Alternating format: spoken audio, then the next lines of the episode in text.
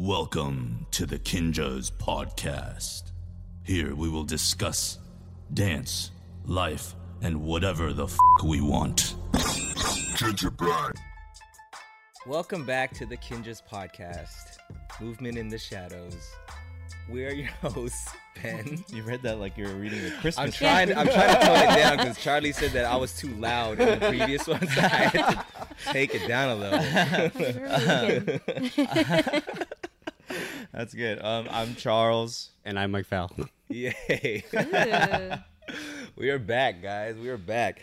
Um, very excited for today's guest. Uh, we have in the house. She is a creator, dancer, choreographer, and teacher. Karen Chuang is in the house. Hey, hey.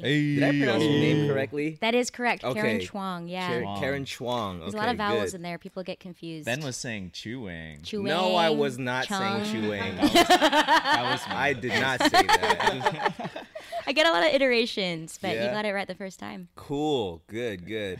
Um, Karen's done a lot of stuff, a lot of industry, dance industry stuff. Uh, Nicki Minaj, Kanye West, Lady Gaga, Janet Jackson, Wow. right? Um, core dance. Uh, you're a core member of Entity Contemporary Dance Company. Mm-hmm. Um, yeah, we're excited to have you here. Thanks for having me. Let's not forget Dance on Sunset.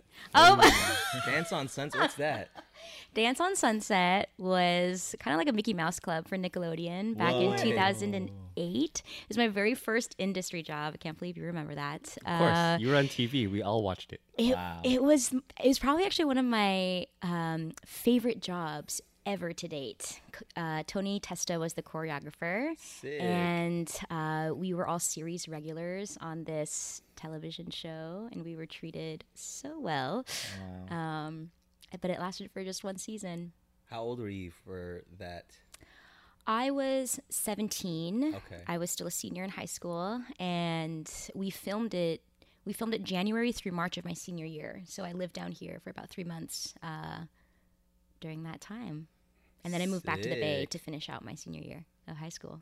Dang. Yeah, what a trip! Yeah, yeah. on You're on TV. We're gonna have to find clips of that. Oh Mike will find man, they're very good. The choreography is excellent. Oh yeah. I mean, even the rest of the dancers on there are amazing. Oh yeah. I mean they it's so crazy to see where we've all gone. But uh Hefa, Tuita, um, who else? Johnny. Johnny Erasme, Yeah. Wow. Aubrey Oh, wow. Storm, Aubrey, yeah. Wow. Shane, uh, You guys were all Ashley amazing. Galvin. Yeah. It was a pretty tight group of people. That's tight. Children. Children. we need to bring. Do they still have Mickey Mouse Club and stuff like that? I think, I think there's they a do. I think there's a they do. reboot There's a Yeah. reboot That's I, tight. I don't Yeah, watch love that Mickey channel, Mouse so Club. With the young dance stars of today. Of today. Like Big Will. Oh, really? Is he? Oh yeah, I saw a billboard with Yeah. him on it. Yeah. Yeah. That's so Whoa. tight. I feel like Logan would be like Yeah. super awesome Yeah. on Oh, something she'd like be that. perfect. Oh yeah. I feel like we talk about Logan in every episode of this podcast. Somehow she comes up every time. She's, She's a the shining future. She's the star. present, truly. Yes, Yes, Yeah. she is the yes. present. Yeah. Um. But yeah. Hi, Karen. Hey there. Yeah. uh, give us like a brief uh, 101 of Karen. Like, you know, origin stories are always fun. Where are you from? I mean, you said you're from the Bay. I you Know, am. you gave us a little bit of Dance on Sunset history. But, you know, give us a little bit of, yeah, your background. Okay. Yeah. Oh man, where to start? Um, I was born and raised in the Bay Area, more South Bay actually, Hey, Los but Altos, okay. California. What's up? Um, I started training very class in classical styles, Mm-hmm. ballet, jazz, tap.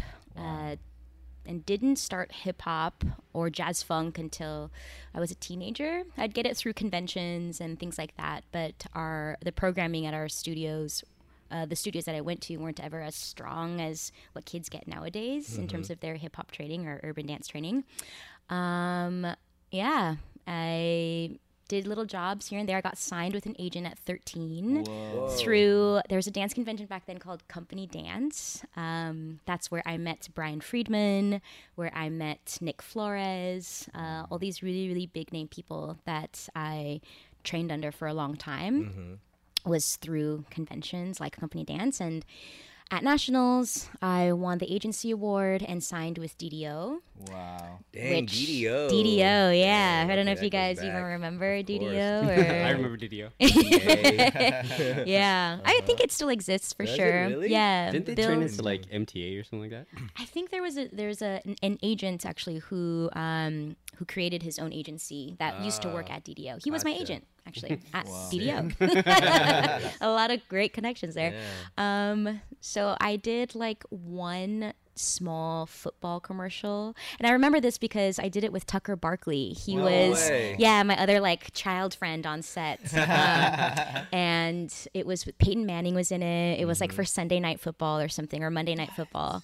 Um like little things like that. And then my the big job that I did um, when I was in high school was Dance on Sunset, which you've talked about. Um, and that actually encouraged me to move to LA because I was choosing between East Coast, West Coast. Um, I had been accepted into Tisch at NYU to go through their dance program, and I was really excited about it. Went and visited the school and everything. Um, but then with the show, I wanted to uh, be able to still go to school at the same time if I were working and if the show picked up for a second season. So I decided to not go to school on the East Coast and then um, decided to go to UCLA to study something more academic. So, yeah, moved to LA in 2008, which is crazy. It's been Wow. 10 years. Wow, it's your Oh decade. my gosh, That's yeah. Cool. Yeah, so I'm beginning my 10th or 11th year here. Mm-hmm. And um, school was awesome. I was still signed with, uh, by then I was signed with Clear Talent Group and continued to work really short term, quick gigs like TV stuff. Uh, I did a lot of Glee with Brooke Lipton and Zach Woodlee. Um, did a bunch of X Factors and America's Got Talent with, I think Brian Friedman was a choreographer at the time. Um, I did a really short, like, mini tour with Willow Smith. Wow. Tina Landon was the choreographer. That's sick. It was uh, it was like it aligned perfectly with like my finals and my spring break where I could leave for three weeks and come back and pop back into school, which was really Yeah. nice. Um, and then actually being at school is what introduced me to um, the urban dance community and the collegiate dance scene. I had taken hip hop uh, for the very first time when I was like, not first time, but really like trained in it when I was 15 or 16, actually with Funkanometry San Francisco. They had a children's program, and Mariel Madrid was my first teacher, and she taught me Wow, popping, and it was. Poppy. Yeah, it was really Ma- hard. Mari back tight. then could do everything. Everybody looked at Mari and she was just like, "Wow, That's Yeah. why I call. That's why I call Mari mom. 'Cause I knew, Mommy. I knew Mommy. she she taught popping. Mommy. I knew it in my soul. Totally. Wow. She gets, you know, she gets in You there. can do it all. Um, and also through that time, I was taking open company classes with Funk SF, and that's when I first met people like Pat Cruz Mm-hmm. and Sean. Um, and I remember watching uh, company and Gentoo videos yep. Wow. Over and over again, like just because I was so um, in love with the movement. Yeah. And I'd never seen hip hop like that. That's you, Mike Fowl. Hey, Yeah. so before before Karen moved, uh, we we found out she was moving. We tried so hard to get her to stay in the Bay so that she could be on APT and and, and then be on the company. Uh, but then you know she just she just wanted to do you know big girl stuff. well, I would have been very honored to be there. Um, Dang. But yeah, so then through UCLA, I uh, found out about the collegiate dance scene, joined NSU Modern, um, was a coordinator for them for about two years. And then we, we did all the, the different uh, community shows like Vibe. Um, I think my year was the very first time that NSU did Vibe, and it was like a really big deal, and it was really, really fun. Um, and then about a year later, I joined. I was asked, invited to join Entity by Will and Marissa, um, who I knew very peripherally through the dance community, but didn't know very well.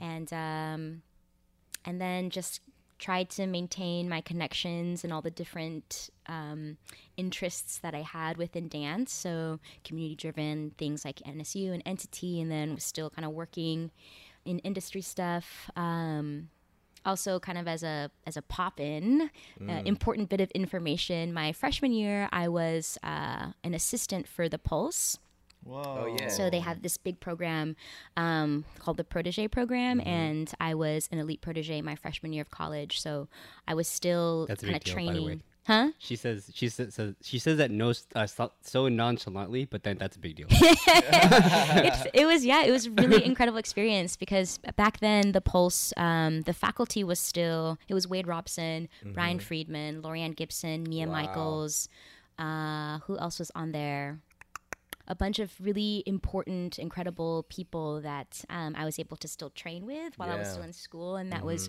really pertinent to the rest of my career actually because it was through that people like them that i had all these other great opportunities um, to dance and to work. yeah. awesome.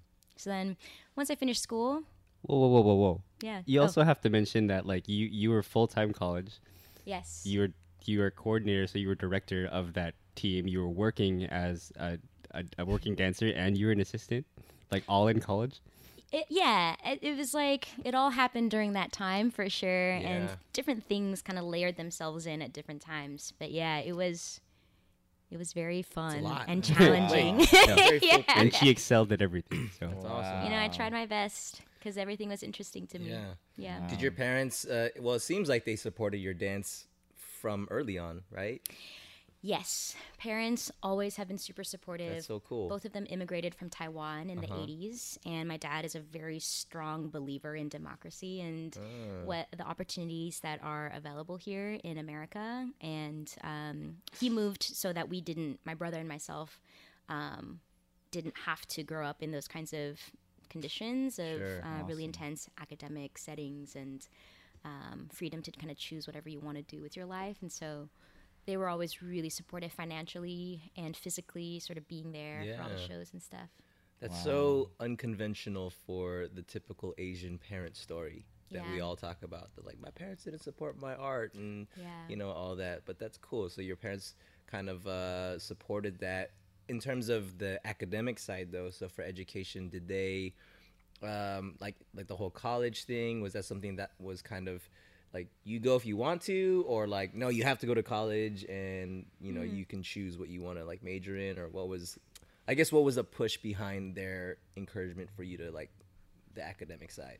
It's it's interesting now that you asked that because there was never a question of me going to college. Mm. Um, I think I myself wanted to go, mm-hmm. and academics was really important to me through high school, mm-hmm. and so there I never thought that I would just go somewhere and pursue something. There was always an element of college first, and then sort of the life after. You did well in high school. Yes. I'm very intrigued because I, I didn't do well in high school. I actually did really bad. so Karen, so Karen, doing well. What's well?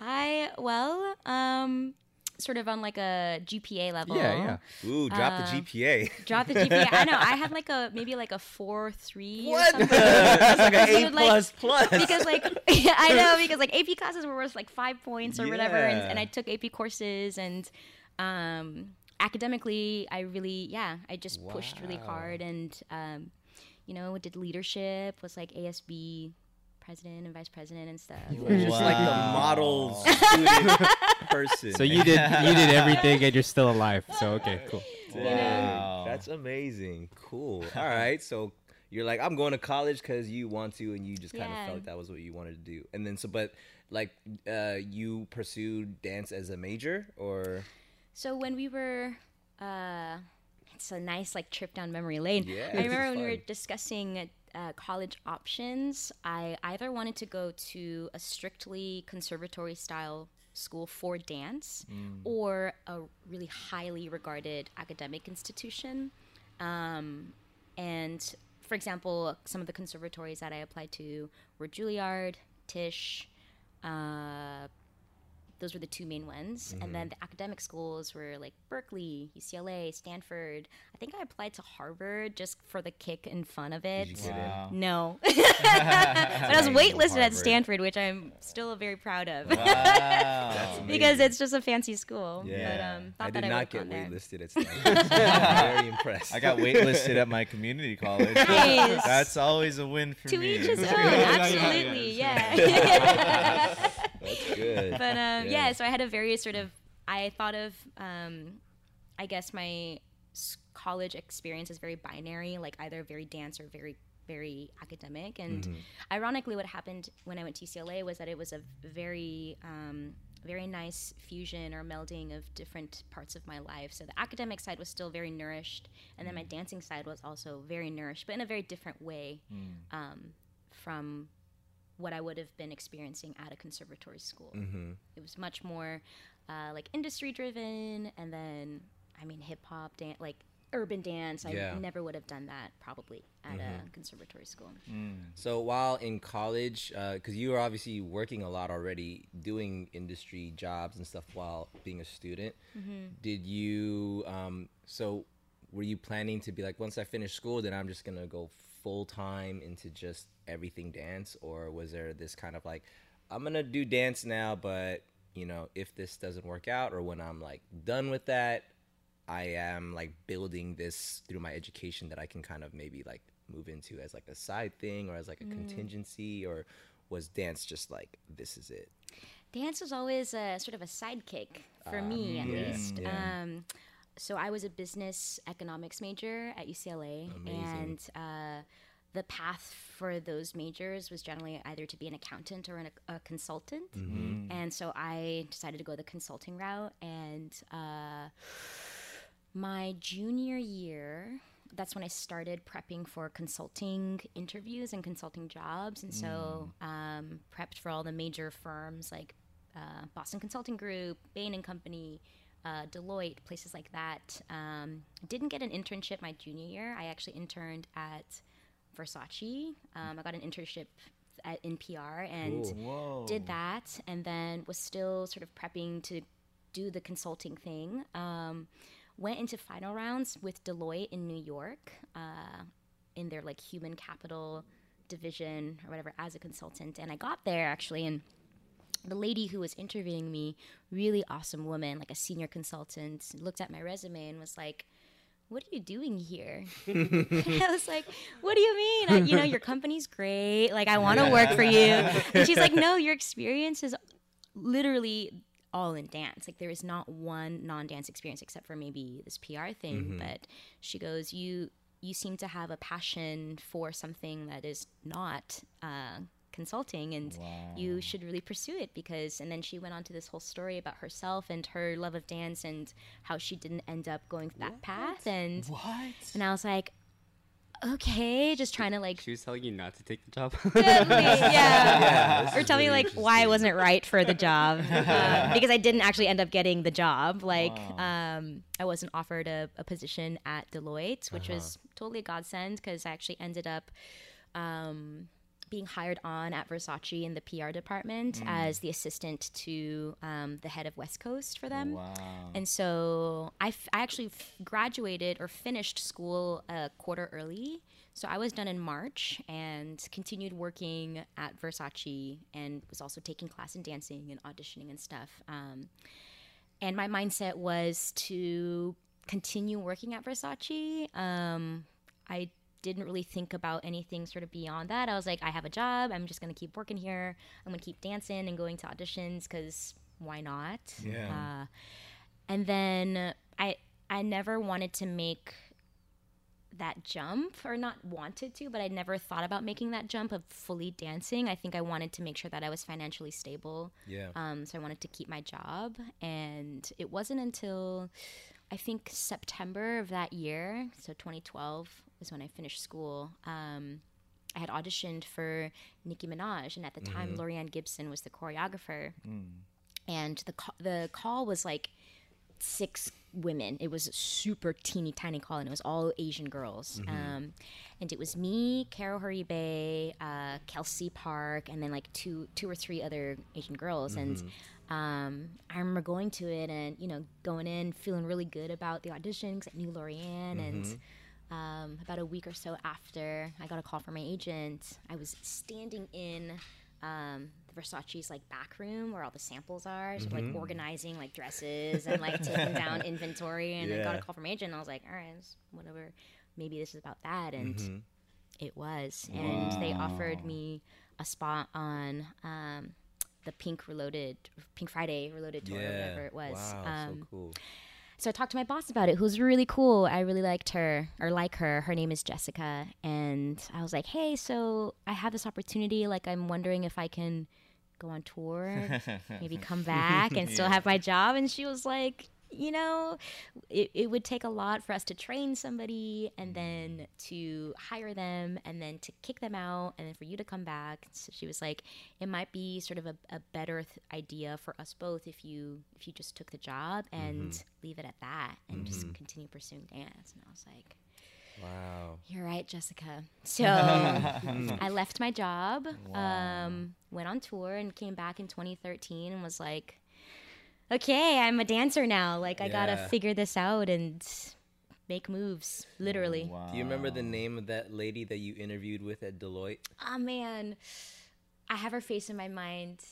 I think her name was Anne, Okay. but I don't don't quote me on that. No, I'm, I'm asking because that's such like a huge part of your story. Like Yes. you're you go in for a job interview, obviously because you think you want this job, and this person's Yeah. like, I don't think you're right for this job because you're obviously passionate about this other thing called dance, and then like you know, i- i- her encouraging you to move into that, and then like like here you are, you know, because I feel like we all kind of have that story, um, and it always looks different, but like you know that turning point where you realize like okay i can either choose to do this or take the chance and go do that and then like you know something tips you over the scale to just be like okay it's gonna be this but it just seems like that was like that that story for you. That's really cool. You're absolutely right. yeah. And I think also something that's really that sticks out to me in hindsight is this idea that um, you f- when you fully commit yourself to something, then you're you're essentially opening your hands and letting it fall in. But when Yeah. you're not fully committed, there's still maybe a little reservation, and maybe your hands are still closed, and you're just not like ready to to do whatever it is. Yeah. and Wow. to me, I think that's what dance was um, like or taking taking that job i just like i wasn't ready to let go of whatever i still was holding on to and even before that when i was a junior i was highly encouraged to uh, to apply for this program called uh, harvard 2 plus 2 it's like for harvard business school you apply as a junior you work for two years after you graduate and then you go to business school for two years and it, to me i was like wow what a cool thing like i want to go to harvard business school this seems like the totally right fit for me um, but I wasn't like fully committed and passionate about it. Like there was still something maybe that I was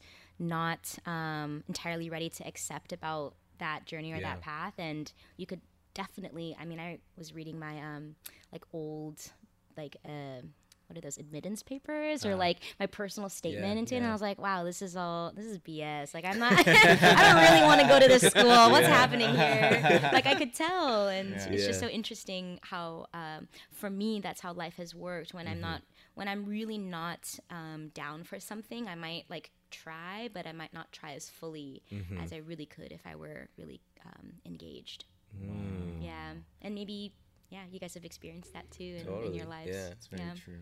Um, were you so after you like the corporate side? Was that the Versace job? Was that the last like sort of corporate uh, job that you had, like the nine to five type of job? yes And then so from there, everything just full on dance.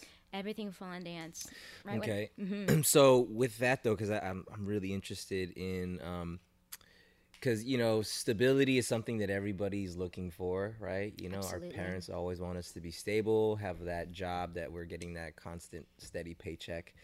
Um, and I think while talking to you, you're a smart girl, like you, you. and, and and like I feel like you um probably think a lot about something before you do it. Like, you know, some people just move into things because they're like, oh, I don't know, I just tried it and here I am, you know, which is there's nothing wrong with that. But I feel like you're somebody who um, probably counts the cost of of making a decision, and um, you seem very calculated. So and She's like, I knew you would say. just thought bubbles everyone like uh-huh, uh-huh. Good. um, but like, so, so I mean, you, you mentioned the like. I love your analogy about like when your your hands are closed, you you're not able to receive. Um, you know what's coming to you. You have to open up for that.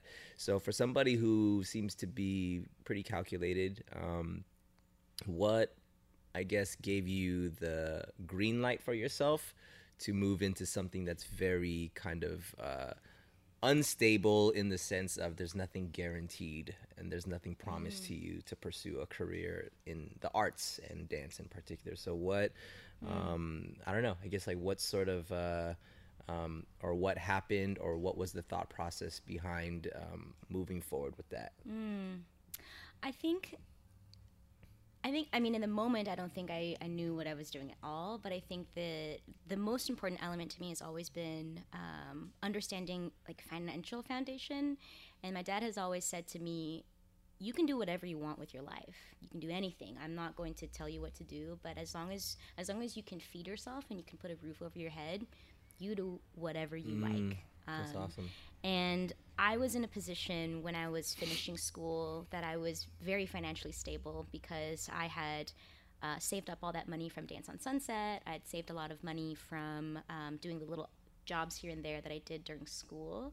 Um, and I was financially independent from my parents sort of around my senior year of college. They had been paying, they paid for my college, which I'm so thankful for. Yeah, that's awesome. Um, they were giving me, I mean, I had like a meal plan through school, but sort of after that that part of school, when I was living in the apartments, they gave me like a small um, allowance to pay for like food and groceries. But at some point, um, there was a tipping point, and they kind of transferred the responsibilities to me, and they were like, "You let us know when you need help, but this is sort of."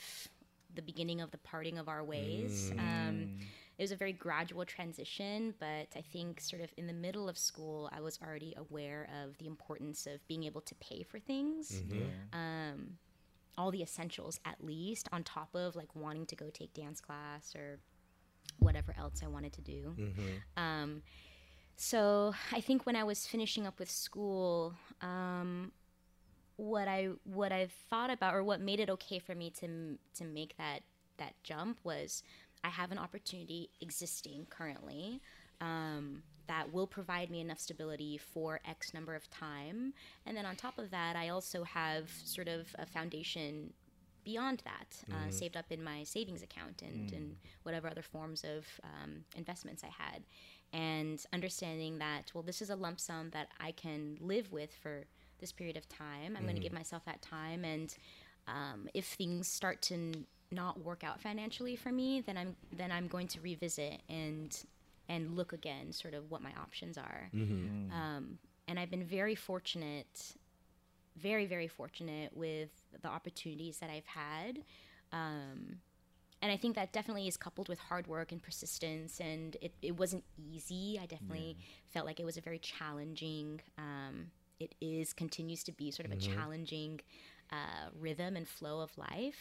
but there are also to me different seasons for um, different kinds of energies. And immediately after college i was really hungry um, or actually when i sort of came out of that tour and i had to dance i was really hungry to continue training and really hungry Yeah. to work and do whatever i could. And so um, you know i was always taking class every day it was like two three classes like um, going to all the auditions that I could and it also came with a huge like personal sacrifice. I'm sure a lot of those who are um, committed to the commercial industry or even not, sort of within our individual Yeah. crafts, um, can understand the sacrifices it takes just to really be focused. And I, in hindsight, also recognize that I was maybe not the best like daughter, maybe not the best um, sister, not the best like friend you could rely on to go to dinner and not flake on you because uh, things were always coming up. Sure. You know, like a job would come up and I would have to take it because I was trying to build my career. Yeah.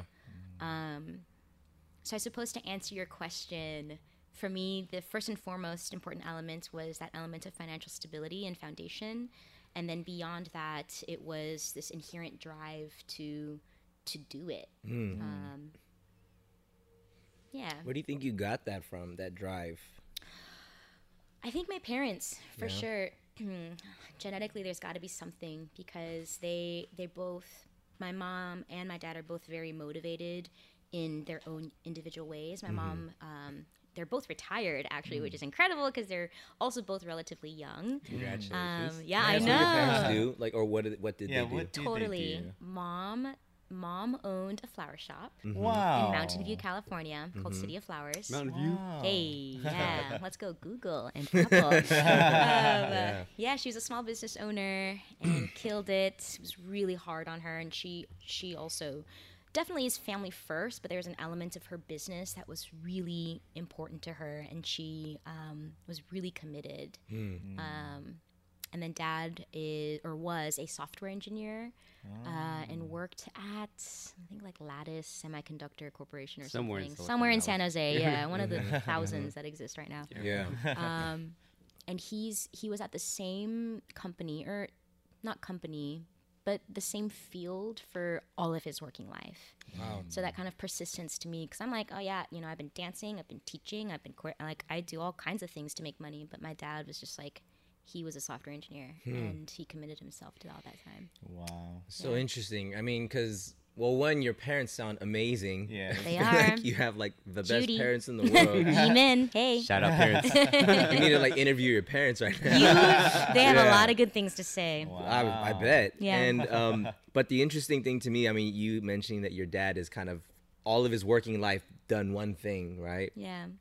And for somebody who has done that their whole life, I would think that they'd be like, so therefore you need to do the same thing or you should do the same thing because that's the way that this stuff works, right? Or that's how life works. But then for him to be doing that and then be like, you do whatever you feel like you love, but do it well, you know? But, you know, that's, that's so cool that your parents could be so, um, progressive, I guess, you know, because uh, you know, when you immigrate from Asia, like I'm sure you bring a lot of whatever you've grown up with with you, you mm-hmm. know, and then you know, like for my parents personally, like that's exactly what they brought and you know, um they never supported me pursuing anything artistically mm-hmm. in terms of like professionally. They always thought it was just a hobby and then you know at some point that it's like okay you should stop that and then go get mm-hmm. the job and you know the stuff that you're supposed to do at this age and so I've, I've, I've had to like battle through that and then obviously now it's a different story but um yeah that's so cool that you're that you're able to gain um obviously probably the work ethic side you know from both of your parents um but like yeah like that responsibility that's like i don't know it's just good parenting It's Oh, good for parenting. sure. That's yeah great parenting. shout out to your parents that's I know great. they Yeah. rock, and I also think it's like um, there's a there's like a psychological hierarchy. It's like Maslow. I mean, we might we might have talked about it sort of individually Mm-hmm, uh, among us, but Maslow's hierarchy is this um, sort of survival pyramid. Yeah. It's like Oh, um, or like a life pyramid, and at the very top is self realization, and all the sort of layers underneath are survival, having to do with like um, safety, community connection, um, very simple things like food or um, life threats. Like there's things like that that you have to overcome before you can really think about self realization. And I think something that perhaps my my dad and my mom maybe have an acute awareness of is this idea or at least my dad i've talked to him in in detail about this is that he was never able to self-realize through his profession and through his occupation um, obviously has a very fulfilling or i would like to think fulfilling home life and family life but sort of through his work he was never able to self-realize and feeling that um, restraint and feeling that like lack of fulfillment in his work i think also was what um, really inspired that in his children Wow. because he he was just fully concerned with survival and fully concerned with um, creating a stable life. And that was as high as he could go on that pyramid. Um, but then for you know myself and my brother he's always been a very big advocate of you know doing what you're passionate about sort of that very top topmost part of the pyramid. Um, so i think maybe having experienced the lack of um, even though he was killing it at his job as Yeah. a you know software engineer, he he was I think he wanted to be like an architect or a pilot or something, but he couldn't because of his whatever the the organization in Taiwan. He couldn't study that, and so um, maybe he just was like, I don't ever want my my children to feel this way, and so it was very very um, Selfless. yeah very That's selfless in that way. that's yeah. so cool I feel that too. I feel like my parents were also on that same line of um, just realization in the sense that it was just purely survival and like Yeah. having a home, having food for your kids. Because my dad always would always tell me too is like you can be whatever you want. I I don't really have a plan for you. Just whatever you like, you know. And so that re- that really makes a lot of sense for me too. Yeah, cool. Yeah. Yeah, that's awesome. Um, so I, I feel like so dance, uh, you doing like industry work and dancing, you know, with artists and all that kind of stuff. Did you um, like at an early age within your dance career, kind of, were you teaching too, or did that come later in, in your career? I started choreographing um, like solos for kids. My my younger um, or I was senior to them. Anyways, uh, yeah, I started choreographing solos 1st We had a really great uh, student choreography program at the the company that I grew up dancing in. Um, Teen Dance Company no longer exists, but it was really excellent. Um, and I first choreographed a group number. I think I was a junior in high school, maybe a sophomore. Um, and I and I found that I didn't like it actually. I wasn't really interested. I would get really anxious when I had to be in the creative space. And Yeah. So, um, for much of my, yeah, for much of the time after that, sort of in college, um, I actually did teach. I started teaching more once I got back from tour in 2013. I was like, I've got to. I got to use my time somehow. So I started subbing at Edge Performing Arts Center in 2013.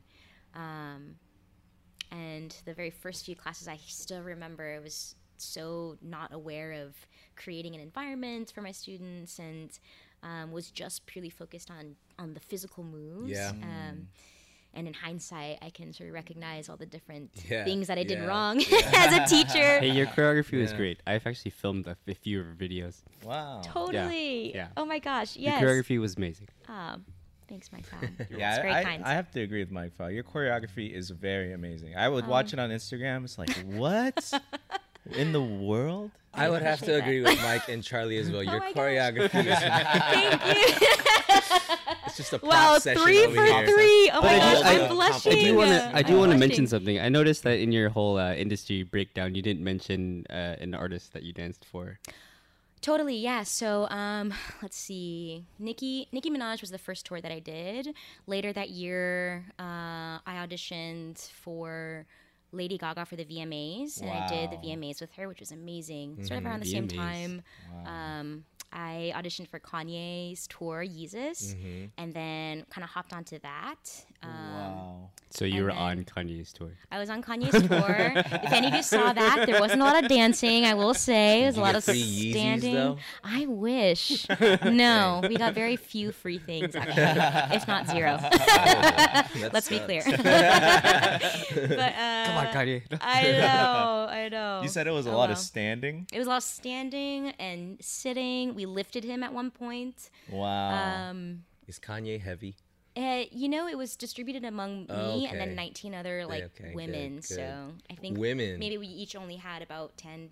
Well, I don't know how much it is, but maybe 10 pounds or so. Do the math. maybe, yeah, 19 times 20. Eight point nine. Try to do that math. Quadratic formula. Totally, yeah. Square root somewhere. Square root. Um, and then after that, I was lucky to be invited on the Lady Gaga tour. So I was out with her for sort of the rest of 2014. Came back 2015, and that's actually when um, sort of my desire to be uh, more creative came about. It was around that time or during that year that I teamed up with my friend Selena, and we started this. Um, I hated improving, like I hated freestyling. I just always felt super uncomfortable. Um, and I was like, I'm going to work on this. So we teamed up and decided to do a little series together where I would freestyle to any given song, and then um, she would film it because she was also practicing her um, camera skills. And um, we called that Mood Mondays because the day that we got together was a Monday. Oh, and I it was love like, those. Yeah, I we've been love on kind of a hiatus, Yeah. but Those are always so cool. Go back Yeah, to him. Totally. I know we got to get back to our roots. Um, but that was almost four years ago, and that sort of created um, a different spark in me in terms of wanting to um, compose my own work, Yeah. compose my own movement. Um, yeah. Yeah, you mentioned that um, you know teaching is a whole other skill to develop. If you have a bunch of cool dance moves, doesn't mean you're gonna be a good teacher, right? So, um, I guess as you developed your choreography and then started getting classrooms to teach them in, um, what was I guess what was the the mental or the mentality that you started to find in in those uh, experiences where you felt like, hey, I need to I need to do something more than teach cool moves. Like, what was that like? Mm. I think the I think the breaking point for me because I think I still had that sense of urgency to push movement out until until I started teaching on convention actually. Mm. Mm. Because even convention teaching that's so different from teaching here Sure. or at mm-hmm. Edge or at ML or anywhere. It's mm-hmm. like there's children. Mm-hmm. There's like children children I teach um, the youngest is five to seven Wow. and then in convention, the oldest is like 15 to 18. That's the oldest age bracket for us. And to me, teaching children is the hardest thing you have to do because there's an element of engagement. Sure. Yeah. Children, they don't they don't hide their um, tiredness. They don't hide if they're bored. They don't hide if they don't like you. Yeah. They're just they're very candid with their like um, experience. Yeah. Yeah, yeah. And uh, I think it was There'd be times when Mike would have to teach uh, mini shock, and he would show up and he'd be like, "I just downed two Red Bulls. Let's go." Oh, Dang. yes, it's like that. Like I have to try and find. I mean, I don't drink Red Bull, so I'm like I have to try try and find like some element Yeah. of Yeah. of connection. Yep. And I think that's when I first realized that connecting is so important in hmm. class. Wh- If you're five or if you're 50, like if you can connect with people and make them feel comfortable and make them feel interested, mm-hmm. and that to me, sort of when I look at it now on a broader scale, everything is like that. Even within mm. just regular academic school, some of mm-hmm. the most boring subjects that I had in college were the most interesting because I loved my professors. Mm. Mm. That's I think I took like a um, a history of Los Angeles economics or something. It was very just bland Mm-hmm. topic, and I ended up doing a whole like honors research paper on it because my professor was really cool and she just like made it so interesting for me. yeah. But I digress. Um, I think to me, teaching on convention was when I noticed I was like, I can't just like kids this five year old doesn't care that i'm teaching them uh, you know parallel and turned out like they don't care but if Mm-hmm. I, if i can make it interesting for them they're gonna really want to you know dance the s out of this you know yeah, yeah. so it's like Yeah. Mm-hmm. how do i do that um, and then through sort of that energy sort of funneled into my older classes too Yeah. Yeah. Um, and then now my focus is to create a space because I don't I don't consider my movement at all classical contemporary. I don't consider it classical jazz. I'm not teaching anybody fundamentals, and so for those who are really unfamiliar with my movement vocabulary, they can also feel really uncomfortable or mm-hmm. nervous. And my focus is always just to create that atmosphere and environment in which they can learn and experiment and mm. research because that that to me is what my movement is. Yeah. Wow. Wow. So you went from being able to teach kids, which is like as you mentioned, super hard because you have to. You're not a kid anymore, so it's hard for you mm-hmm. to just think like a kid, but you got to be mm. like, shoot, I got to get into their space, um, and then to take that into adult, you know, uh, classrooms, and um, you also created a sort of an experience uh, called In Session, right, with you and Sora Yes. Yang. Yeah. Um, can you walk us through like how that was birthed? Like how how were you guys inspired to create that? And um, can you also kind of just walk us through like what that experience was? Absolutely. So Sora and I met. Uh, I think it was the end of her senior year, and she went to USC. Also studied business, Wow. um, and we connected immediately on our experiences, kind of moving through college and then dancing at the same time. Um, we have very different and varying experiences in terms of um, where she came up in her career and how she came up in her career. And um, we've been friends since then. This is like 2013, 2012, somewhere around there. Um, we were roommates actually for a bit of time, and then I went on tour, and then I had to leave. And but we've been friends since then, and uh, we connected one day talking about uh, the the. um the dance scene and how it's really grown uh, in terms of kids who are in college settings or, or academic settings and wanting to continue to um, be a part of the dance community, uh, whether or not they want to do it professionally or recreationally. There's just a really big interest in dance, and very few have just like we did they or we did not just like we did not. They don't mm-hmm. have resources or people to help guide them through that mm-hmm. that experience mm-hmm. because some of them have parents who aren't supportive of dance um, who want them to just focus on on their academics or you know professional careers or whatever. And so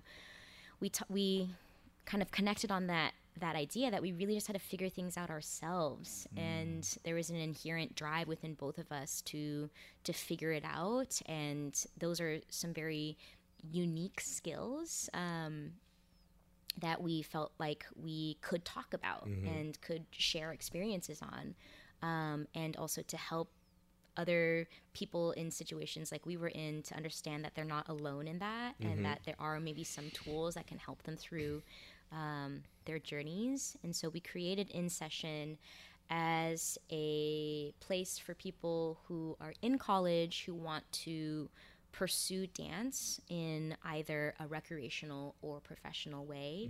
Um, and so the whole day was organized uh, mostly seminar styled um, seminar styled classes. And then Sho- sora and i each taught one like physical movement class. Um, but in the seminars we talked a lot about i think one of them was strictly time management how both of us um, were able to do all the things that we wanted to do um, and the resources that we used in order to accomplish that. Uh, another one was um, like professional um, professional opportunities and how to access those by way of um, like agents and what agents are, what they do for you, what they don't do for you. Um, we talked about our training, like how what classes we took, why we took them, um, and it's to me it's a little challenging because that school dance environment is constantly changing. And so it's like we're talking about something that's changing in real time. So all of our experiences while they were very relevant 10 years ago Right.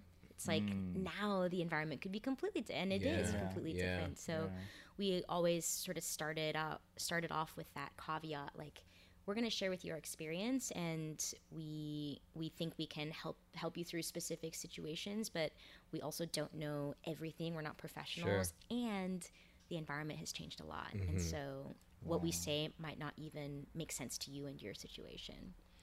Um, but it was a really special special uh, workshop we held it here at Kinjaz dojo Yeah. Yeah. and it was awesome. Um, we felt really connected to all the participants. Uh, we ended with a question and answer session, which in retrospect could have been way longer. Because I think that's maybe what was also most beneficial for a lot of people was getting their specific questions answered. Um, but we did that about a year ago. Yeah. And both Sora and I have been sort of in our own on our own journeys Yeah. and Yeah, doing all You sorts of different busy. things. Yeah. Um, but we've talked about doing it again in LA, bringing it to San Diego, and then also awesome. bringing it to San Francisco. Yeah, I think that is amazing because that just, to my knowledge, that doesn't exist or it hasn't until you guys did it. Um, what was the like? I you guys took applicants, like people applied to, you know, be a part of this experience. Yes, we had a very short um, application sort of paper. Um, you know, all the very basic things: your name, age, what school you go to, etc. Why you want to do the program. We also asked them to submit a. Um, uh, a video of themselves dancing uh, because we also wanted to try and average people's abilities. Um, yeah, because we Yeah. we want to uh, try and tailor what we say to those who are yeah of a specific Sure. yeah Like at a certain level where they can. where they can understand Sure, and yeah. yeah, physically and otherwise and not just there because like, oh, I thought this was just a session. yeah yeah are we taking class or what Where's why are we the talking DJ? so much What's going on? Is this the cipher? totally That's really cool because I mean, when you mentioned that, um, you know the stuff that you you guys were talking about were things that you had experienced in your say college uh, you know time um, but currently it probably looks a lot differently because the world constantly changes. And um, you know yeah like the internet changed the world and will forever change it and do it so fast right? Um, but i feel like uh, things like that things like uh, a platform like podcasting um, these are i feel like tools that because we have the internet and like access to so many things at like at our fingertips you know we can look up anything on youtube find a tutorial on how to do anything really. And then um, you know you can get on a podcast look up anything and i'm sure there's going to be at least like 10 podcasts on any given subject. But i think what's cool is um, for you to create a um, an actual hands-on experience like uh, encouraging people to step into a space apply send a video write down what uh, whatever it is you know um, why you want to do this and stuff.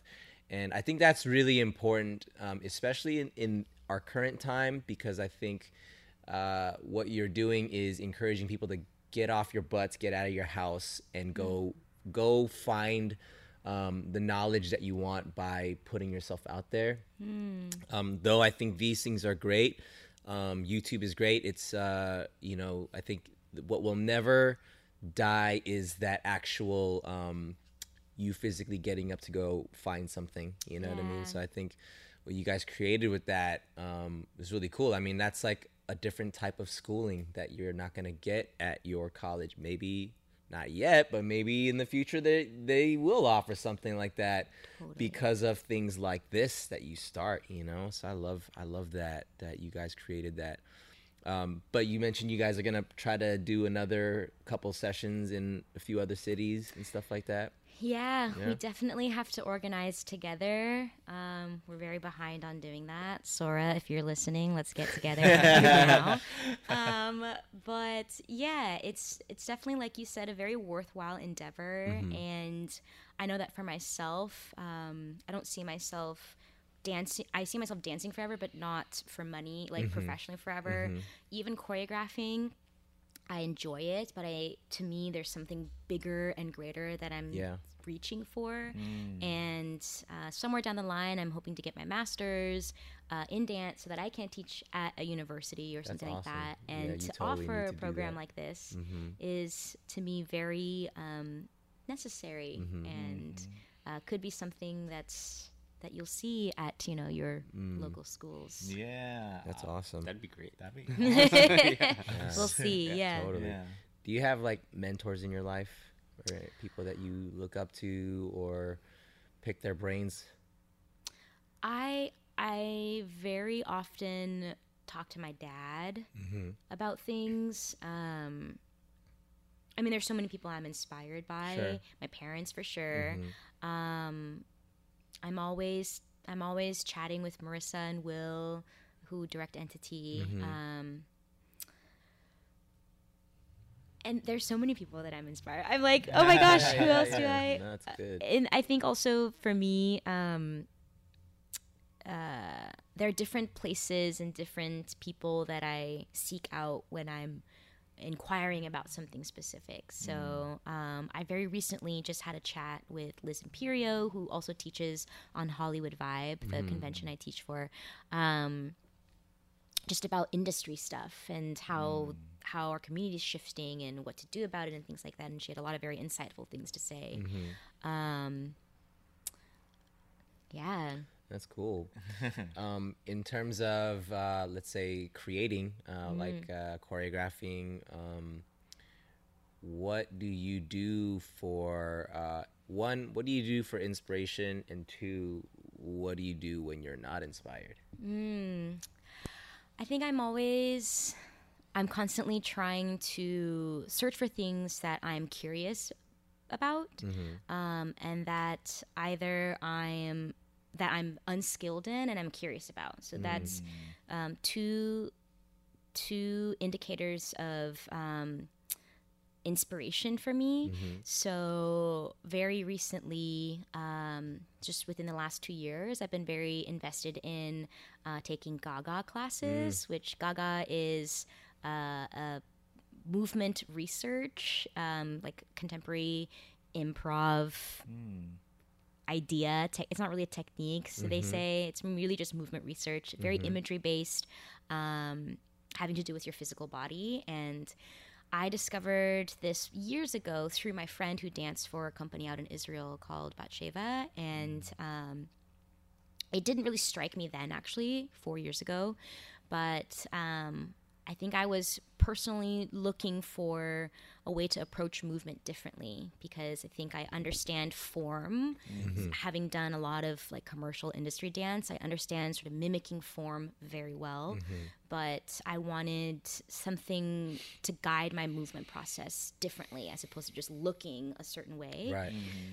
and I wanted to really feel something. And so I think that's where Gaga came in because it's very imagery and sensory based. Um, and so I've been I've been trying to consistently get into those classes, those intensives. Um, and that's really informed my movement process. Um, I'm also very highly inspired by music. Um, and I love all different kinds of music. I love very indie, indie stuff, alternative, synth pop, dream pop. Um, I actually just choreographed to like a violin instrumental from the McQueen uh, documentary, and it was like really dramatic. Um, I think I can. I think I can be very inspired by music, but then also um, the the desire to research specific physical physical ideas. Um, and I think when I'm not inspired, I try to do something different. Um, I try to change up a pathway, um, not physically, but sort of change up what I do. So if I, you know, if I've been taking, um, I don't know, if I've been taking one class for too long and I'm like, wow, this is, I need a shift, maybe I might step into a different class that I haven't taken in a while. Um, or if that day I was going to go to the park and read, maybe I decide that I'm actually going to go to my rooftop and read and kind of change up a, a physical pathway, Right. not having to do with dance to see if that triggers something different. Um, Wow. in my body. Speaking of movement, I think uh, I remember talking to a few Kinjaz after watching some of your Instagram videos, and we Yeah. established that you're Team ISO. yeah. This is your, true. your formal welcome. Uh, Oh welcome to the team. Here's your. She will always be a part. She'll always be a part of team group though. Yeah, she, she's she's groove, but lately it's it's, it's Lately, uh, it's been a lot of it's ISO. a lot of ISO, and we've seen it. So I love it. Team Thank you so much. I'm However. I mean, she can move well on the floor as well.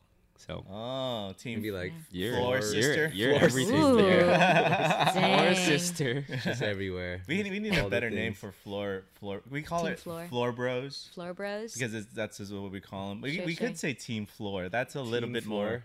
That's Team much better. We'll, we'll, we'll It's figure it out. welcoming. We'll figure that Well, out. yeah, we'll figure that out. That's a Let's put a pin in that. Yeah. put a pin in that. Let's get back to that later.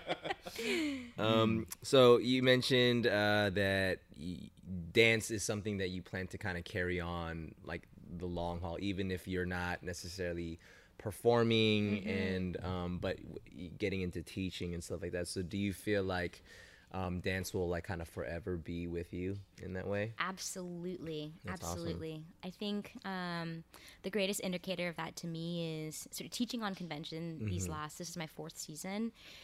Uh, that is the kind of stability that I never had while I was doing um, industry work. Yeah. So I was going gig to gig, freelance, and then teaching on convention was like the very first thing that gave me like a steady paycheck Yeah, weekly, which yeah. was so, has been so nice. And it, what I discovered through that was because I had that financial stability, I could really research the things that I was interested in, even if I didn't think that they would serve me on an industry level. I think that's what was challenging for me in terms of my training. Um, I was always interested in the classes I was taking. That's not definitely not what I mean to say, but I think that um, I'm able now to research more the abstract and maybe the things that might not show up as much, you know, on the TV screen or on, you know, a tour. Um, ideas and classes that um, yeah, that really are engaging to me at this point in my life. And um, I was thinking to myself recently that, um, yeah, I'm not, you know, I'm not dancing to make money as much. I'm still lucky to do some industry stuff here and there, but I'm not focused on making that my end all be all. Um, whereas most of my money is coming from teaching and choreographing. Uh, I recognize that that might be sort of how my life unfolds through time. That I'll find sort of a, God, you know, hopefully, um, I'll find something that'll help me maintain a financial um, foundation Yeah. and then continue exploring things physically that I really love doing, even if I'm not doing doing it to make money. Yeah, Yeah. yeah. That's So- dope. That's really cool. That's dope. I strangely understand that. Yeah. Yeah. yeah, Mike Phelps. Growing up, sure, growing up, sure. you. Growing up, I know. I'm almost Going 30. Whoa. Oh my god. hmm, let me reevaluate my I've been there audience. Yeah. Hang on a sec. It's a turning point. That's. It really is a turning Yeah. point. 30's great. 30's really good. Um, do you have like outside of dance uh, aspirations? Like, I mean, so like you said, from not doing so much of the physical side of it to be more, you know, mentality training, and then, you know, when it, you get into teaching, but not. Um, not in the same spaces. I don't ma- imagine you're going to be de- like teaching on convention forever and stuff like that. But then, whether it be at the university level or stuff like that, but um i guess uh yeah uh, things that are just not dance do you feel like you're starting to kind of focus on Yeah, you know it's interesting. Uh, I I feel like I've never. I definitely believe for myself um, that there is something greater than where I'm at now. I don't believe that, or I don't want to believe, or want this sort of to be the peak of my my um, application of leadership skills and organizational skills. I definitely believe that there's something sort of that I'm still working towards. Yeah. Uh, but I've also, strangely, I've been definitely goal oriented and goal driven, but I've never had like specific things that I wanted to do. And I, I'm driven more by the present moment and acting uh, fully and um, earnestly in that moment. So I'm very open to things that might come my way and opportunities that might come my way that'll that'll utilize my skill set in a different way. I'm personally just not sure what that is yet. Um, but I do I do want my abilities to be pushed even more. Um, and not that I'm just like sitting around and waiting, but I'm still also trying to sort out through what I have right now, like where I can pull all these things together and uh, apply them. Yeah, I'm not sure what that is. If you guys know, hit me with an email.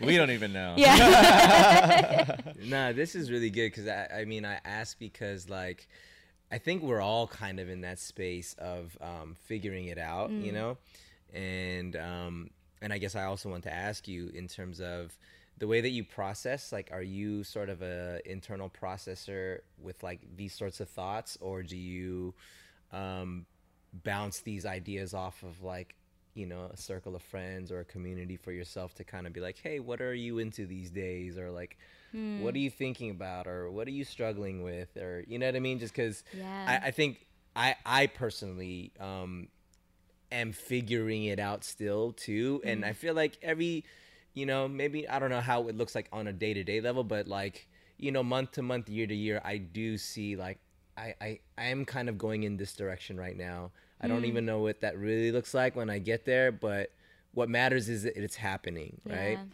so um, for yourself like do you kind of process these sort of thoughts um, internally by yourself or do you have like a, a circle that you kind of bounce around with I think I'm a hybrid of the two. Yeah. I think I internalize and and, and am introspective um, for a bit of time, and I, I journal um, ideas or th- even things that just kind of pop out. I always jot down. Um, that helps pen to paper. It really helps me to like I don't know, think even more clearly sometimes. And then and then at times when there are ideas or thoughts that I really want to suss out, I'll I'll I'll talk with somebody about them and just kind of see what how they're thinking or how they're feeling.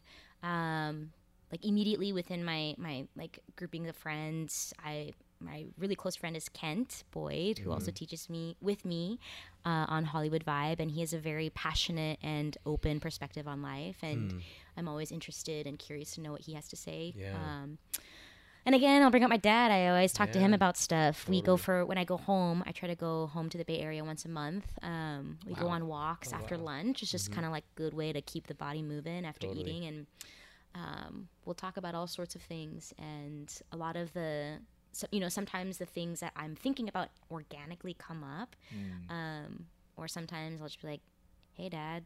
He asks me actually all the time. What are you gonna do with your life? I'm like, I'm, I'm Dad. I'm doing it now. Now Every it's like, he asks you that. I thought you. Yeah. I thought you know. You don't. You don't see. Uh, okay. yeah. He's like, no. What are you What are you gonna do? I'm like, I'm okay. You're right. I don't know what I'm gonna do. Yeah, but I think that's a that like as much as that could be it could be annoying. Like, why do you keep asking me that question? Like you Yeah. see what I'm doing, but I think that's also good to be asked the questions that make us feel it could make us feel uncomfortable or frustrated because like, dude, you keep asking me the same thing and I'm trying to figure it out. But I think it's it's always gonna somehow keep it um, fresh and, and like the motivation kind of lit. You know what I'm saying? Because I think, um, you know, at least for myself, if I don't if I don't do a lot of self check and if I don't ask myself those hard questions, uh, I could go on like this autopilot, you know, and just kind of Yes. cruise. Um, Yes. not to say there's anything wrong with that because I think there is. I think it's good to cruise sometimes. It's good to like take the pressure off of yourself to kind of let yourself breathe a little bit and you know kind of just uh you know kind of regain yourself so that you can kind of kick it into high gear again, you know, when it's time. But um but yeah, like for your dad, I mean, I'm giving your dad so much credit cuz he just seems like a really awesome guy. so I feel like he knows there's a good reason why he's probably asking you that like what are you going to do with your life? Like it's not like he doesn't remember the last time he asked you, you know, but Totally. he's going to keep asking you, right? totally. Yeah. that's really cool. And you bring up something really interesting, actually. I started reading this book called How to Change Your Mind by Michael Pollan, and it's about, um, it's actually a lot about psychedelics and changing, um, like your neural pathways and how psychedelics facilitate that. But I mean, the whole the whole idea of the book is. Um, that as humans we naturally go into this state of finding efficiency. And the way we find efficiency is through um, familiarity and going going through your day or going through whatever course of action the same way that you've done before. And um, while that is really important for humans that efficiency and there's definitely like you said a value to it um, it can also make us very there's a quote in the book that i really love. Um, it can make our ability to stay attentive uh, it can make it atrophy. Something like that. Uh, but it's this idea that we just kind of go about our day very monotony, monotonously Right. like you said um, like autopilot Yeah. and um, and then suddenly we're not really reacting in a present or um, in a present way. And so I, I that to me is really interesting like how we can sort of like be a little bit more awake and be a little bit more um, present in every moment so that we can kind of problem solve differently Yeah. and um, kind of change our perspective on things that we might always just think oh yeah you know x y and z is the same thing as x y and z. But um but yeah so do you bring up something that i'm i'm reading about right now which That's i found awesome. very interesting is like how to change up what you're doing or even just your perspective on how you see things so that you can maybe be more creative or find a solution differently or That's really cool. That's really cool. Um, f- uh, so as a teacher in in a lot of like dance classroom settings, I'm sure students come up to you all the time and ask you a ton of questions, right? And I'm sure one of those questions would probably be like, "Give me some advice. Give me a tip," you know. And um, those questions are always hard to answer uh, sufficiently in that moment totally because it's you know it's like there's like 20 other students that also want to talk to you and it's like you guys just finished dancing but if you were to have this moment now to give um, any sort of advice uh, to that student who asks you that question, how would you kind of answer that? Hmm. I suppose it would kind of depend on what the focus of the class was. Uh, a lot of the times I'll stress clarity in form because that to me is of utmost importance. Um, first and foremost, before you can layer in emotional connection, um, textural complexity, like before any of that, like form is the most important um, in terms of like what your shapes look like relative to my shape technique also. Technique mm-hmm. never goes out of style. So you might be taking my class which is like contemporary fusion but also understand that my background is classic jazz. Mm. I'm a jazz dancer. Like you hmm. give me a eight eight counts of like jazz and it just it's so natural to me. Mm-hmm. Um, and so that that technical foundation is really important when you're trying to catch on to the iterations of dance that a lot of kids mm. are learning these days. Mm-hmm. Um, so yeah, clarity and form, technique, those are the two sort of basic things that any young or any dancer should continue to train in. It's not something that you master at a young age and then that's it. It's kind of like a lifelong journey. Um, and then I think that in class, a lot of a lot of dancers um, get really uh, f- sometimes hyper focused on what it looks like as opposed to what mm. something feels like. Mm. Um, mm-hmm. And I've been challenging myself to be out of the mirror a lot more. So instead of kind of looking at myself in the eyes and looking at my body, I'll bring my gaze to where like the the um, mirror meets the ceiling or like the space mm. above it, and oh, to cool. instead of like ima- to kind of imagine my body, but then to also understand the sensations, like where things feel strong, where things feel extra soft, or if I'm attaching the right sensation to what I see. Like if the mm-hmm. choreographer or teacher is like moving a certain way, I've tried to understand if I'm understanding that my body is also not only mimicking but feeling something hmm. Wow. Um, and that's sort of like the extra for me like if you're really wanting a kind of challenge or like how you can improve maybe something to experiment with just like take it outside of yourself for a second and see if you can feel something wow. um That's great. Yeah there's some some things that i'm work constantly working on technique form and When you said the whole like looking at the space between the mirror and the ceiling, my eyes definitely just went up to the ceiling right now because where I've, is that I've never done totally that before. i mean sometimes it can be distracting because then your eye line is really high Yeah, but, yeah. um, But in a sense, that's that helps good. you keep your chin up Yeah, too. Yeah. helps you keep your Totally. Yeah. Yeah. I try to like uh, keep my gaze like actually like to the side of myself and behind so I can see the shape. Uh, so everything kind of blurs out. Yeah. That's why when people correct me on things and I don't really know, I don't really understand what they're saying. It's like, Yeah. what did it, what did I do again? Yeah. because I was just looking at my shape. I wasn't actually looking at what I was doing. totally Interesting. Yeah, everybody has a different way of like, cause I you mentioned the like looking at your eyes in the mirror. I don't for some reason I don't ever look at my eyes in the mirror. Can't I do it. look Wow. everything below, which is Whoa. weird. Yeah. Oh, that's so interesting. Yeah, it's so weird. But maybe I need to try that. What do you do, Charlie? yeah, what do you do? Uh, I- My eyes are closed. I take my glasses Oh. off. I can't see. yeah, that's actually what it is. Oh, yeah. really? When um I use my glasses to learn the form and like take the form, and then that's when I'm like trying to get all my pictures right. Yeah. And then when it's like time to do music, and I'm like, all right, here we go. I take off my glasses, and then I focus on the feeling. Cool. And, yeah. So that's Because you can't see. because like yeah like in lyle's class yesterday like it was already hard to see so Oh i was like goodness. okay uh, this is gonna be very difficult and then and then when, it, when he starts like jumping i was like okay here we go i took off my glasses Yeah. and i was just trying to find it and it's always a you know it's always a journey but i think uh, what you said about like keeping your gaze up that's something that i gotta practice Yeah. too because I, t- Cool. I have a tendency to just like look down and just like look i'm not even looking down because i'm like embarrassed i'm looking down because i'm trying to feel everything Yeah. Totally. Yeah. Totally. I think that's it for me too. to Yeah. Feel it. That's really awesome. That's actually tips. something that I've learned through taking Gaga class. Mm. Um, this idea that you can, because they say to never close your eyes.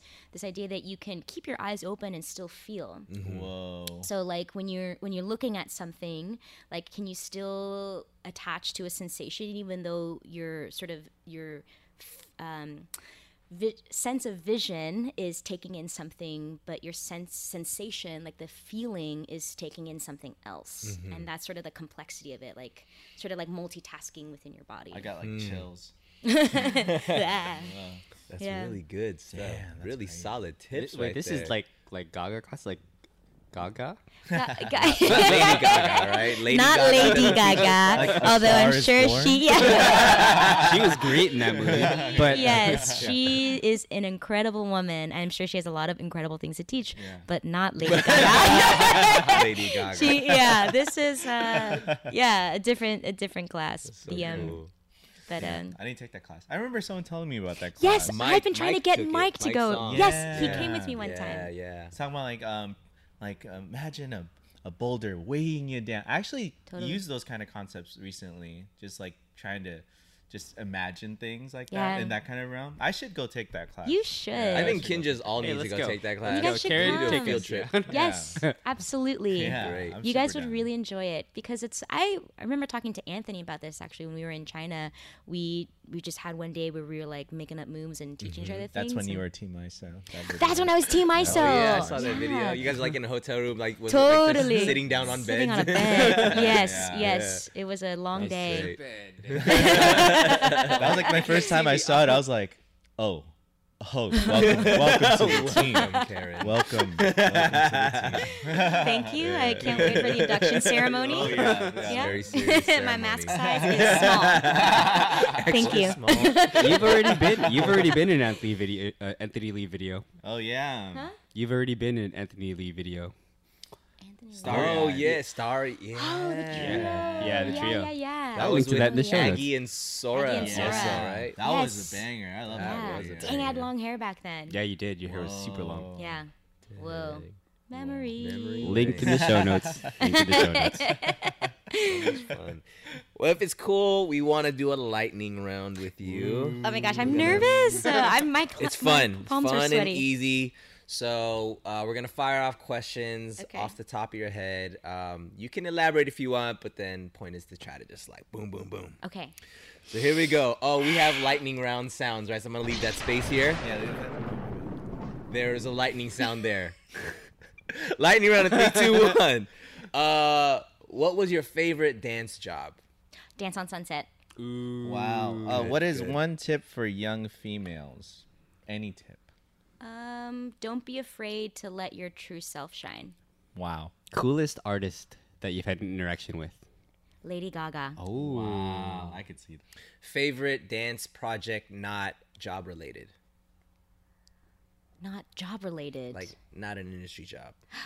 Oh my gosh. Um, I choreographed a video on myself, Marissa Osato, and Diana Schoenfield about two years ago. We were in a warehouse, and I really liked uh, experimenting with dance on camera. Ooh. Good stuff. Um, what is a tip for someone who's interested in jumping in the industry? Um, make sure you understand your financial situation. Wow. Wow. Favorite character in a book or movie? Totoro. Oh, He's so cute. Yeah. No disagreement here. um, classroom pet peeve. Classroom pet peeve. When I'm teaching or when I'm taking? Uh, how about when you're teaching? when I'm teaching, talking. Wow. Ah, when, when kids. students are talking. Yeah, when kids are talking. Pay attention, Specifically Yeah. kids. What Yeah. about what about when you're taking class? When I'm taking, um, spatial awareness or the Oh, lack yeah. thereof. Ah, yeah. Very good. I'm gonna keep going. What is a tip for freestyle? A tip for freestyle. Um, Or improv. Be patient and listen to yourself and also to the music if it's that kind of a freestyle. Wow. Dang. Favorite uh, cuisine? Sushi. Oh, Japanese. Caught that. it wasn't food, it was cuisine. Cuisine. Yeah. Correct yourself so quickly. I was like, I was gonna say lean. Lean cuisine. It's good. Cuisine's good. Um, what's like the most challenging uh, either moment or time period in your life? Oh man, um, the most challenging time period of my life was the time after I came back from tour. 2015 to 2016 was a big um, were big years of growth for me. I Mm-hmm. actually went to Bali for a month Mm. to try and find myself. Well, for a month. I was actually there for a yoga uh, teaching certification. I was like, holy moly, a month? yeah, I was in Asia for two, for Ba- in Bali for one, and um, I was trying to work through some personal things, perhaps something that I could elaborate on later. Ooh, part two. Um, Okay. Huh? Part two. Oh yeah, Part two, okay. Yeah, but um, working through some really challenging things in my personal life, Yeah. and um, went away and was able to focus on myself for for all that time, and through yoga and the spiritual element of it and the self reflection element of it, um, came away with a very different perspective. So I think all the years prior to that were 2015, 2016, sort of challenging two years. Gotcha. Well, that's Yeah. awesome. Uh, what is a book that has changed your life and that you would recommend to your fellow uh, peers? Oh my gosh. Um, okay, I I'm reading this book that I talked about, um, How to Change Your Mind. I am not done with it yet, so I won't fully recommend it. One book that I really love is The Sympathizer. Uh, it's about a double agent during the Vietnam War who uh, is like on the north side Whoa. but like technically not. And um, he's hypercritical of American culture, and it's really funny, but also like really intense. Whoa. Yeah, what he points out about um, like American materialism and uh, our sense of democracy and freedom. It's really like whoa. It's Hmm. yeah. I'll I write really that like it. down. Yeah, Sympathizer. sympathizer. wow. Uh, how do you define success?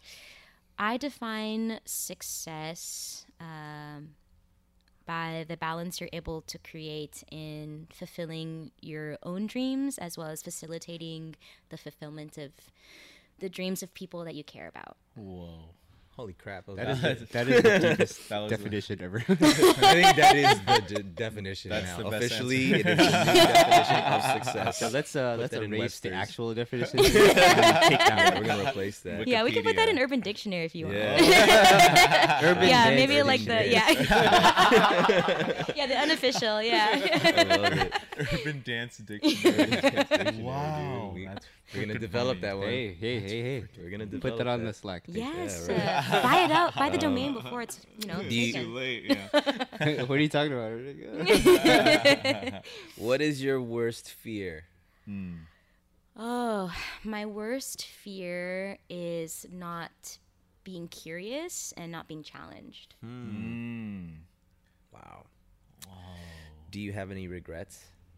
No, I think I think regretting things. I think you can um, maybe reflect and notice how things could have been different. But I think I personally wouldn't be where I am today without all of the experiences. I know that's a, quite a common answer, but I truly believe that that everything has sort of pinpointed and um, interacted with my life. I'm not sure that made sense, but things have Totally happened in makes such a sense. way that my life is the way it is now, and I feel I feel very fulfilled and challenged and sort of at a good in a good place. And so Yeah. I think regretting would be would take away an element of that. Yeah, I Yeah. love that. That's, really good. That's the best answer ever. Um, what would you love to see less of in the world and also more of in the world? I would like to see less um, narcissism, n- not in like sort of the only the physical attribute of it, but like um, the the devotion of self and the importance of self. I think to a certain extent is is is great, and you have to have that. But I think where things are building and where things to me at least in terms of the pathway it just feels a lot of people are very concerned with themselves and not um, concerned about the community around them in a genuine way. I think there's a difference between saying something and genuinely feeling it and understanding it. So that's what i'm worried about is that um, our ability to connect and to understand each other is sort of deteriorating and there's a very surface level understanding of what that is. Mm-hmm. Wow. And what would you love to see more of in the world? Oh, mm-hmm. for sure. I would love to see a lot more compassion, mm-hmm. a lot more connection. Um, and even if, to me, if it's just with a few people in your life, that like mm. genuine sense of connection, I think is really important. And Um, to me, it's not something that you need to express explicitly. Mm-hmm. It's something that you feel and you have, and and that's enough. It's really good stuff. That's Um, solid, man. Speechless. Freaking Yeah. solid. dude. really good. Karen for president. Karen for, Karen for urban kinda dance down. president. Dang! we did an elections for urban dance. Yeah. president. Dang, that'd be you know, I actually good. my my slogan in middle school when I ran for um I think I ran was running for secretary at the time. My slogan was "Can't go wrong with Karen Chuang." Wow. there it is. It's so bad. the campaign slogan So already. good. we'll bring it back 20 years later. Yeah. I'll make sure we put the pun bell right, Yeah. right there. 'cause That was that was really. That's gonna be the name of this episode. yeah. Already Oh, done. man. I love that. really that. good. I love that. We'll put a pin on that too. Yeah. Yeah, put Yeah. Two Right pins so that. far, guys. Make sure you don't forget them. pins. Don't worry, Yeah. I put the timestamps down. We're good on the pins. Love it. Love it. Thank goodness. Um, what is your golden rule of your life? Oh, golden rule is um, wherever you go, there you are. Wow. So this idea that you can't change your circumstance, um, you can potentially change your perspective on it. Holy crap, Wow. Karen. Hey, you're straight killing this thing. man. That's probably the. You say that to I think, I think. Uh, no, I don't. Really don't. when we do lightning rounds, I mean, it's kind of our fault though, because sometimes we just ask like these really like big questions, so you can't just like soundbite answer it. Yeah. But I think you did the lightning round format the best, where it's just like off top, boom, Yeah. next sentence, go, boom. That was good. It's always These clear and questions, concise. these questions are so easy. Why am I not challenged? Above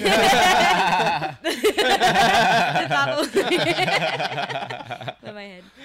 wow. You're killing it. Wow. Um, Karen, it's so good chatting it up with you. Thank Uh. you for um I feel like you gave so much insight on things that like sure it, it, it's inspirational to the younger generation that's trying to figure it out, you know, and all that. But you're speaking, I mean, you're in a room with us here. Like we're we're, we're figuring it out still too, you know what I'm Yeah. saying? And it's and I think this is a um, this is exactly why we like doing podcasts with people that um, inspire us that are doing things because um, selfishly we are trying to figure it out too so we're like i wonder what karen thinks about this stuff because maybe she could help me out you know what i Yeah, mean we're Like, using you for your knowledge. totally just using you I listened Totally. to all, I listened to all these episodes several times Oh, because yeah. like Nice. editing and doing everything. So Yeah. I'm stealing all the information Yeah, that everybody it. says. Yes. Yeah. But um, you are a very inspirational um, role model, I think, for our community. And um, I love the fact that there are women like you that are um, empowering younger women to um, just think outside of what they may think is. You know, social media is so big. It, everybody can get sucked up into it. We get sucked up into it in terms of the imagery that's out there to, you know, thinking that, oh, in order for me to be successful or whatever, I need to be popular. I need to be famous. I need to post these types of things uh, and all those, you know what I'm saying? Like, we can get so wrapped up with what we're visually just thrown at us every day. And, um, your mentality uh, I, I really appreciate your mentality. You're a really smart person Very and like really well spoken. Mm. i'm just showering you with all the God. compliments. It's christmas season so. Your all the moves, Stop compliments your words. Your beanie, beautiful. your shoelaces. Oh my gosh! you guys need to see Oh, the see the, the candy Oh, wow. cane What? top tie what how do you do that I don't even Top tie know. shoelaces. it was done for me. um but yeah like thank you so much for like really what you're putting together the mentality and um, the care that you put into educating i mean as you as a teacher i can clearly see that educating well is a um, very important thing to you um, and not just uh, taking you know an opportunity it's like oh it's a paycheck it's a job so let me just like get in and get out you know and uh, i can see that you really care about your craft uh, you care about dance and um, and like you're so well rounded and i think that's so important to um, to not just focus on just one thing. You know, I think Mm-hmm. because uh, you know, as artists, it's so easy to um, just focus on the thing that we're doing. You know, like the Mm-hmm. I, I'm, if I'm a musician, like just my music. That's all I care about. You know, if I'm Mm-hmm. an athlete, just like playing basketball. But you know, to think that there is life that's happening around you and there's life that's going to happen ahead of you. So keeping all those things in mind still focus on the, the craft because that's like the vehicle that's getting you to wherever you're going. But um, it's so important to like have uh, more of an expansive sort of outlook that it there's things outside of this. And i think that's so clear in the way that you talk. So Thank you. i appreciate that. Oh my We gosh, and it's appreciate you. definitely sort of thrown back at you guys through all of your experiences and successes as a unit, but and also individually. Like something that I, has always resonated with me is this idea that you guys take take what you guys your successes as a platform to really push for something that's bigger than yourselves. This mm-hmm. idea that like um, your slogan, you know, kin, like mm-hmm, your mm-hmm. community, that's so important. And I think at the end of the day, what we do, what we find success in, we sh- should always use it as a platform to mm-hmm. um, invoke a little bit more humanity and a little bit more mm. compassion in the people around us because mm-hmm. we all live on this earth together, right? Yeah. Like whether it's through dancing or music or you know your financial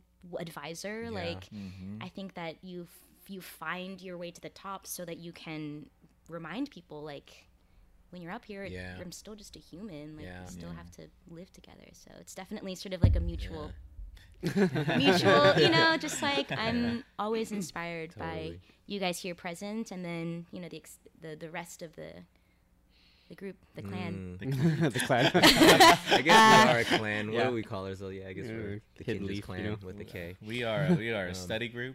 we are an We are organization. Yeah, the, uh, the boys club. program. Yeah, book club We are a the book league. club. yeah, it's really good. Um, so how can people follow your journey? Uh, social media, Instagram, all the Um, fun stuff. I I have an a s- whoa an Instagram. Mm-hmm. It's Karen S, my middle initial. Chuang, my last name. Mm-hmm. It's the same for Twitter. I actually don't use Twitter as often. Mm-hmm. Uh, I'm not active on it. I use it to like you know read the news or whatever. Mm-hmm. But I don't I don't ever post stuff. Mm. Same handle for my YouTube. It's also been a while since I've posted something. Whoopsies. Um, I also used to have a blog that I was very active on. Yes, you Wow. were. When yes, you were. when I was on tour, I used it as a way to sort of time capsule things and to remember all the places that I ate at. And that is um, KarenSChuang.blogspot.com. I think the last post was from 2017. Whoopsies, but um, maybe you'll find need to something spark new to read. up. I know. Yeah. You have I So know. much, you have so much to. So many output. nuggets. Yeah. Yeah. Well, You have right. a website too, right? I do have a website. Yes, it is Karen Chuang without the S. Yeah, I wish there was a little bit more consistency there. Um, KarenChuang.com, and that you can read my bio. you can read read my resume. I read your resume. What do you think I got all my notes from? Due diligence. That's good. That's good. Uh, what else do I post up on there? Some I'll you know post up my all my videos up Yeah. there, direct links to them. Um, The Mood Mondays. I think we were at episode fifty. Wow. um is on there. What else? My calendar is not up to date. Oops.